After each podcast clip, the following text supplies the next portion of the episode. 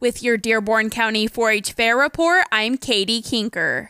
Coming up this morning at 9, there's a 4 H Cloverbud Clinic, and at 10, it's the 4 H Large Animal Supreme Showmanship Contest. Later today, there will be a pork chop dinner from 3.30 to 6.30. Tonight from 5 to 9, there will be a Touch a Truck event, and at 6.30, it's the Kiwanis 4-H Livestock Auction. The Midway is open tonight from 4 to 11, and admission into the fairgrounds is free.